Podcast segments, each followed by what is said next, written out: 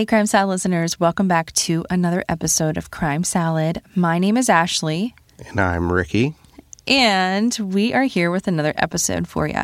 Uh, before we begin, we have two patrons that we'd like to shout out.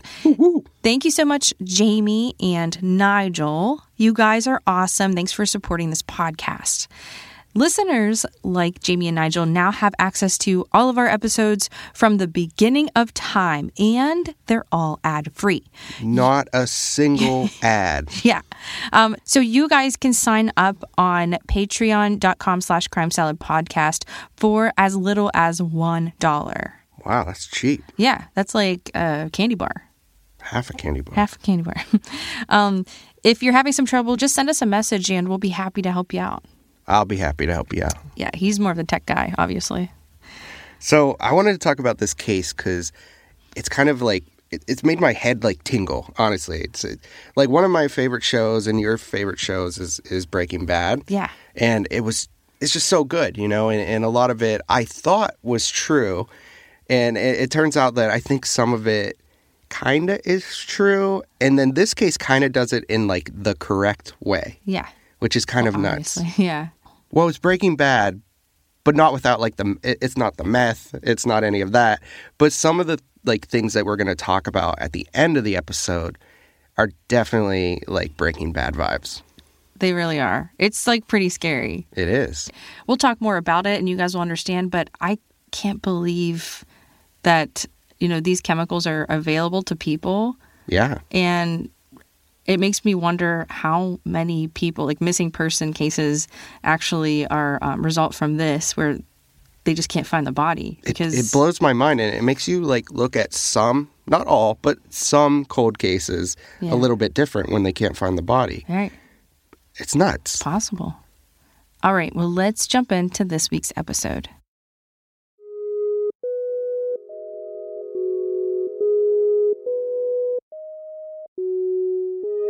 Some of the killers we've talked about had terrible childhoods filled with abuse and unimaginable grief. Some have convinced themselves that their potential gains may be money or protecting a secret to justify their crime. And while none of this justifies murder, it can help us try to better make sense of a horrible tragedy. But there is no such motive or sympathetic backstory for the man who brutally killed Karen Buckley, a 24 year old Irish nurse and master's student who was enjoying a night out with friends in Glasgow in April 2015. As the judge said in his sentencing, Alexander Pacteau was a callous and calculating murderer who took the life of a young woman who just happened to be at the wrong place at the wrong time. From the available reports, there was not much in Alexander Pacteau's history to make one suspect he would grow into a cold murderer. Alexander was raised in a suburb of Glasgow in Scotland by his French father, Guillaume, and his Scottish mother, Noreen. He was the oldest, and his three siblings, a sister and two brothers, seemed to have a comfortable upbringing. The town of Bearsden, where Alexander grew up, is one of the top 10 wealthiest areas in Britain. Many people in the town regularly commute into Glasgow for work or school, and there are many golf courses in the surrounding area. Like many others in the town, Alexander attended a private prep school, Kelvinside Academy, in Glasgow until his fifth year when he was around 11 years old. He wasn't great at school, but did enough to get by. He had a small group of friends, but he was always a bit awkward. In the second half of his education, Alexander moved to Bearsden Academy, where he did better than he had in primary school. He finished school at 17 and had plans to start his own business, like his parents. He started school at Anniesland College for Business, but he dropped out within the first year. Despite his seemingly healthy middle class upbringing, Alexander continued to struggle socially and potentially revealed some signs of the evil he was capable of. In late November 2011, when he was 17, he was accused of attacking a 24 year old woman he met outside of a nightclub. Supposedly, Alexander struck up a conversation with the woman and offered to share a cab ride home. He suggested that they take a shortcut to the area where the taxis were, but when they were alone, he suddenly attacked her in an alley. He attempted to rape the woman, but she screamed. People walking by heard her and came to stop him. Although there were witnesses to the attack, it did not go to trial immediately. Before he could be tried, Alexander was in a car accident and was placed in a medically induced coma for nearly four weeks. He had many broken bones, including ribs and his hip. Though he survived the accident, it did take him six months to walk again, and he had to use crutches for the next year after that. He was receiving money through a disability allowance, but eventually that money ran out. The case eventually went to court in February 2013, where Alexander was charged with attempted rape. He was acquitted of this crime after a majority of the jury found him not guilty. At the trial, Alexander claimed that he never would have committed this crime because he was gay. He claimed that the woman attacked him first by slapping him in the face and that he was pushed to the ground. The passerbys who had rescued the young woman from her attacker said that they had seen Alexander buckling his belt as they came closer.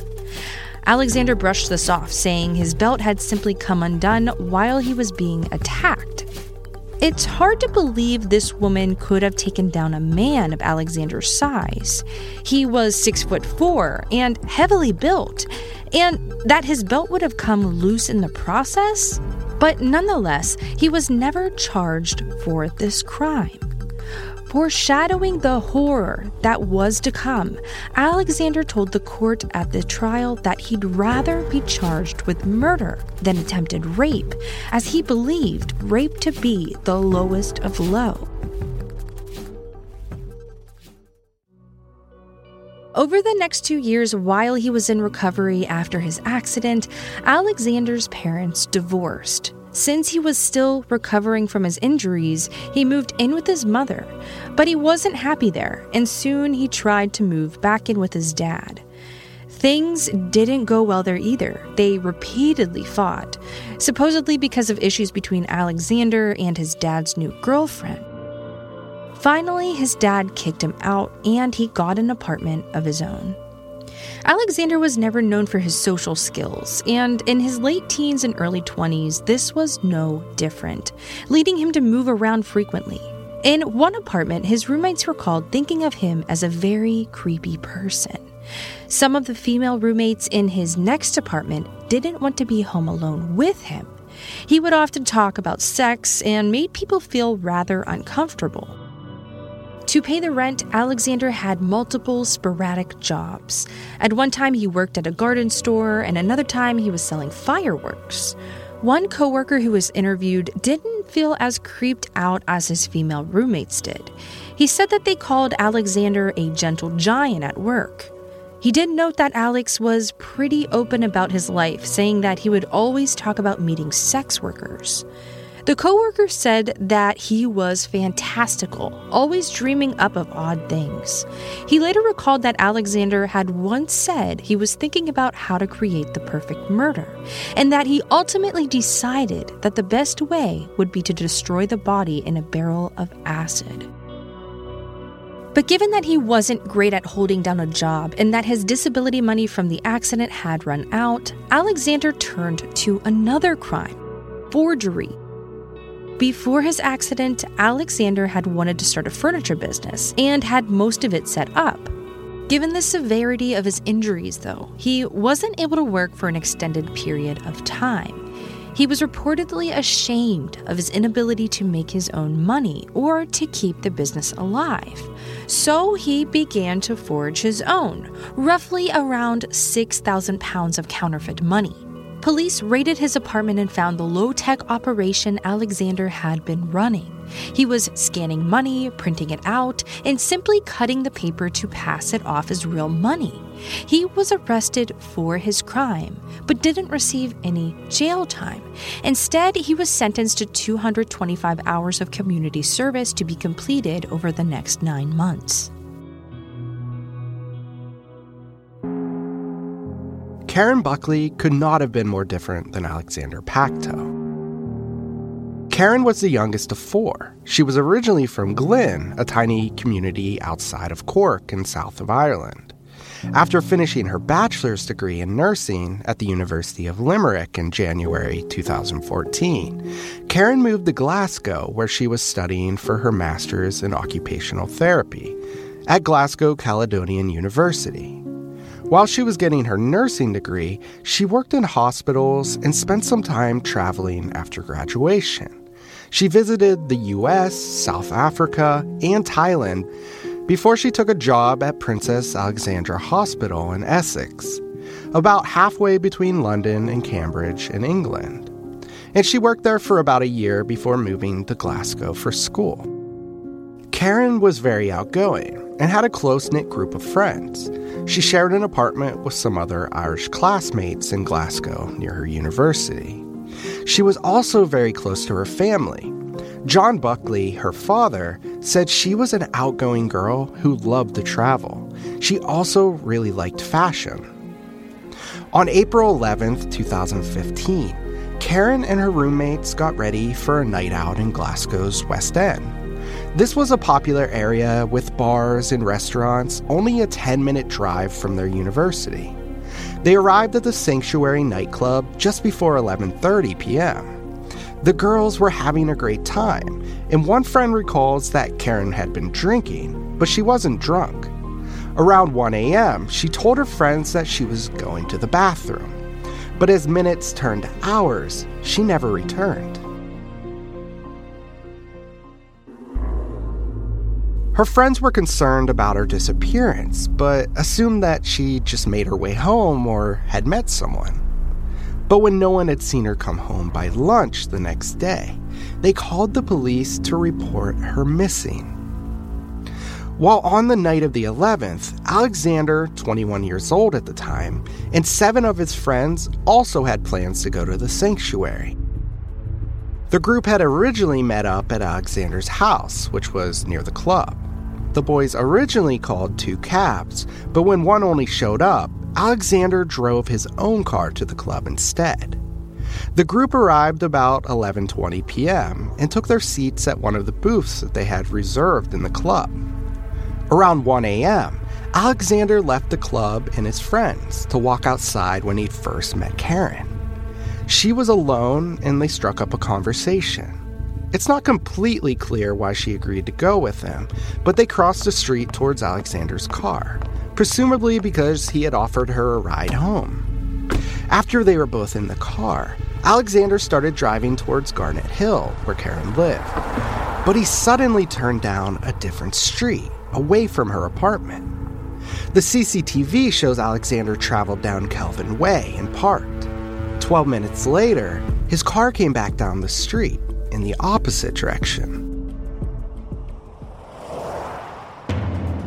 During those 12 minutes, Alexander grabbed Karen's neck, trying to choke her. She fought back hard, but Alexander grabbed a metal wrench and began to beat Karen in the head with it.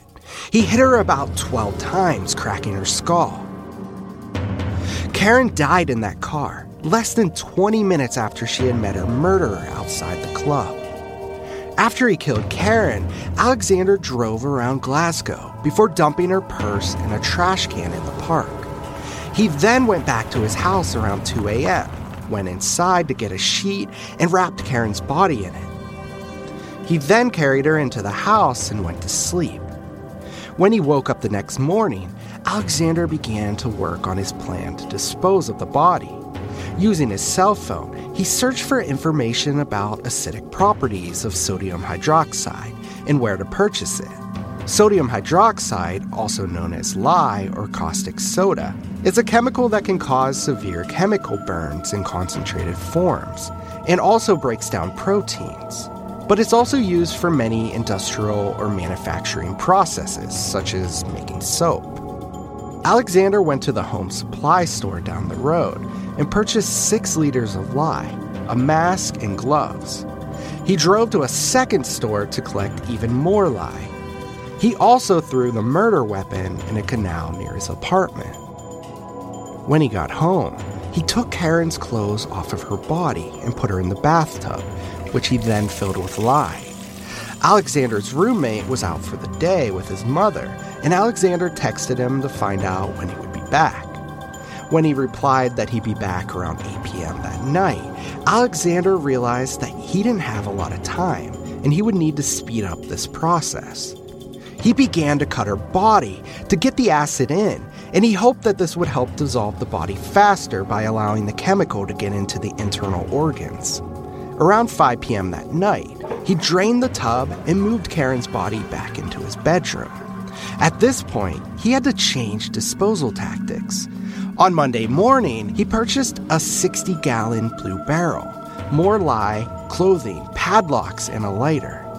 He then took his bloodied mattress 20 minutes north to High Craigton Farm, where he burned it, his duvet, an old suitcase, and Karen's clothing. When he got home, he stuffed Karen's body in a barrel and brought it out to his car. A neighbor saw him struggling to load it into his car around 2 p.m. that afternoon. He drove straight back to High Craigton Farm where he was renting a storage locker. He put the barrel in the storage unit, filled it with the sodium hydroxide, locked it with one of the padlocks purchased that morning, and then went home thinking that he had just gotten away with murder.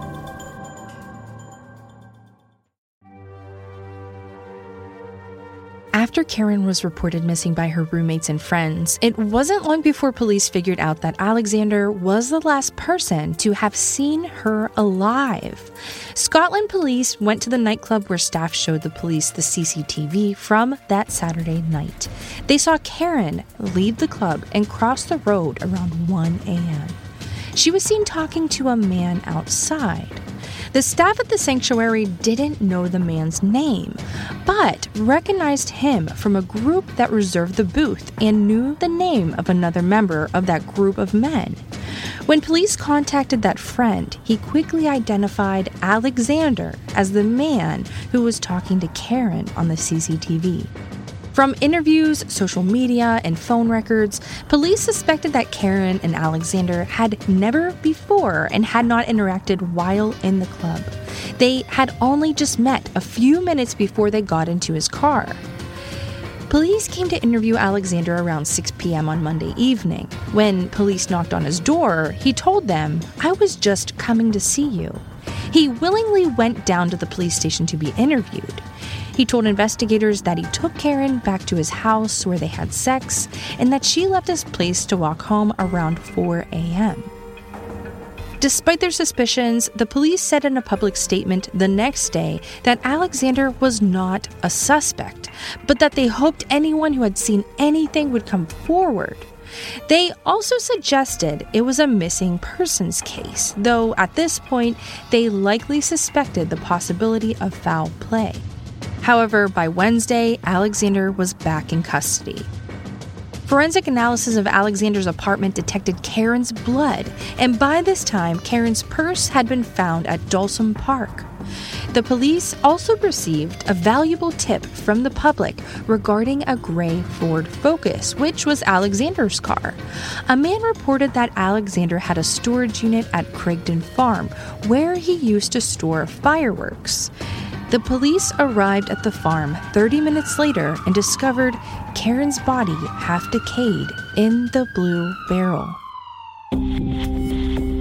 When questioned after Karen's blood was found at his home, Alexander said that during sex, she had hit her head on the bed frame. He said that he didn't mention it initially and tried to clean up the blood on the mattress because he didn't want to be a suspect. But when her body was found, he changed the story again, saying that after she hit her head, she became aggressive and angry, hitting him. In order to stop her, he grabbed the closest thing, which was a wrench, and he hit her on the head. None of this was true, though. Karen had never been in Alexander's house while she was still alive. The evidence only continued to mount against Alexander.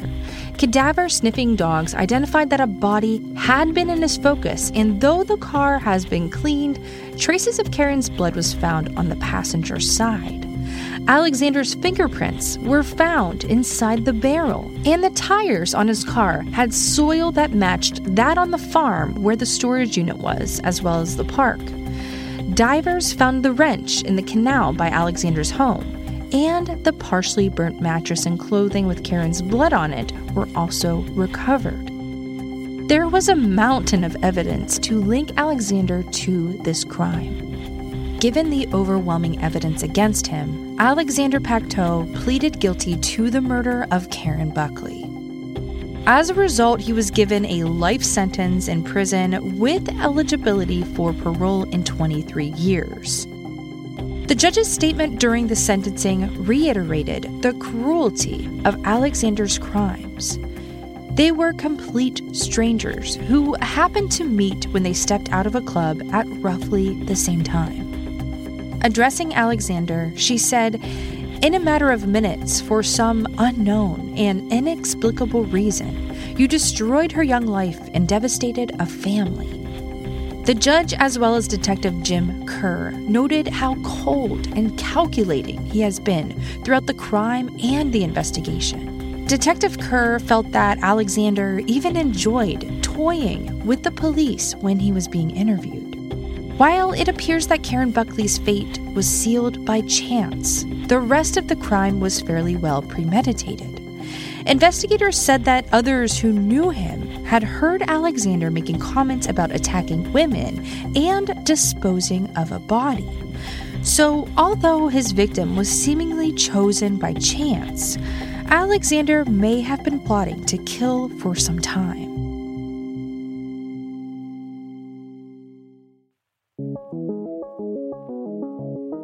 It's been over five years since Alexander began his prison sentence, and it hasn't been an easy ride for him so far. Near the beginning of his sentence in 2015, he had been moved from Shotts Prison, where he had initially been sent because inmates were threatening to beat him. And in 2017, he had complained that other inmates at the new prison were urinating in his soup and tampering with his food. He was housed with other sex offenders and killers who could not be in the general population prison. His meals were cooked by other inmates, but they would have no way of knowing who was going to get the food, so he wasn't necessarily targeted specifically. And most recently, in August 2019, he was moved to a different prison again after leading a riot in Kilmarnock jail. Inmates refused to go back to their cells and smashed up CCTV and destroyed things in their cells to protest the delays in their mail. And Alexander was one of the ringleaders of the riot. The jail reported mail was being delayed more than usual as it was being checked for drugs. A source for the Scottish Sun said that Alexander was hated and that he surely would not be missed after his transfer. In the words of the sentencing judge, Rae, his killing of this young woman, combined with the extraordinary length to which he went to cover it up, display the actions of a callous and calculating man. This crime, without an apparent motive to explain it, makes it even more difficult to understand this kind of evil. Thank you all so much for listening to this week's episode. We will see you next week. Crime Salad is a weird salad production. Are you kidding me? That was perfect.